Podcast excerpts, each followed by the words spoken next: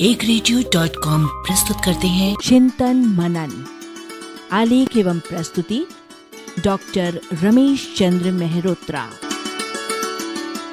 क्या पढ़ें क्या नहीं?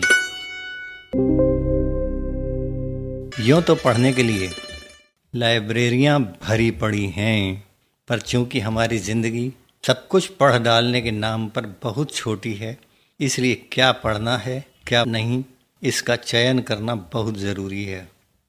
कहा तो यहाँ तक जाता है कि यह जानने की तुलना में कि हमें क्या क्या पढ़ना चाहिए।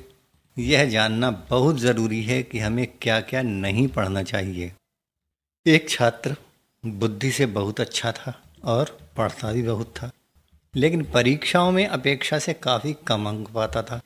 कारण सिर्फ़ यह था कि वह अपने पाठ्यक्रम के हिसाब से अगर 20 पूर्णांकों के लिए एक किताब पढ़ता था तो पाँच पूर्णांकों के लिए चार पाँच किताबें पढ़ता था।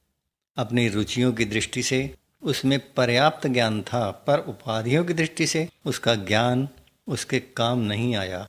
उसे अच्छी नौकरी नहीं मिल पाई।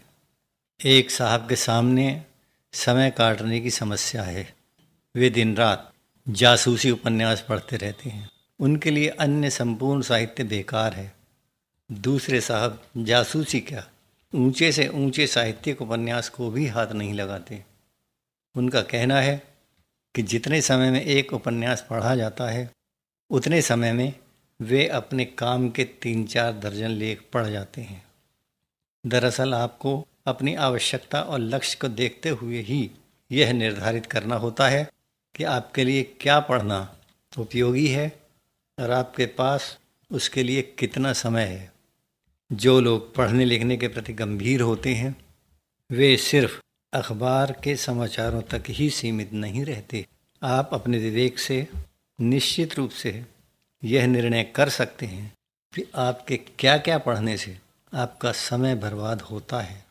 एक स्थापित साहित्यकार हैं जो किसी पत्रिका के मिलते ही उसकी विषय सूची को पढ़ते हुए उन उन शीर्षकों को टिक कर देते हैं।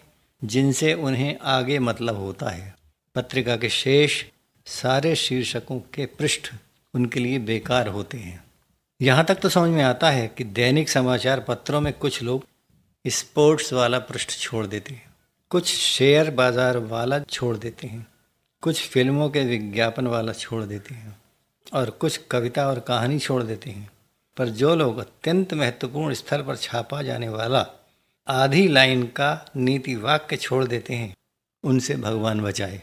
पते की एक बात और, कि जैसे आवारा और बदचलन दोस्तों की सोबत में रहने वाले बच्चे अक्सर बिगड़ जाया करते हैं, वैसे ही घटिया लेखन को पढ़ने वालों के विचार भी घटिया होने लगते हैं। आप क्या पढ़ते हैं और क्या छोड़ देते हैं? इसके लेखे जोगे से आपकी जन्म कुंडली बनाई जा सकती है।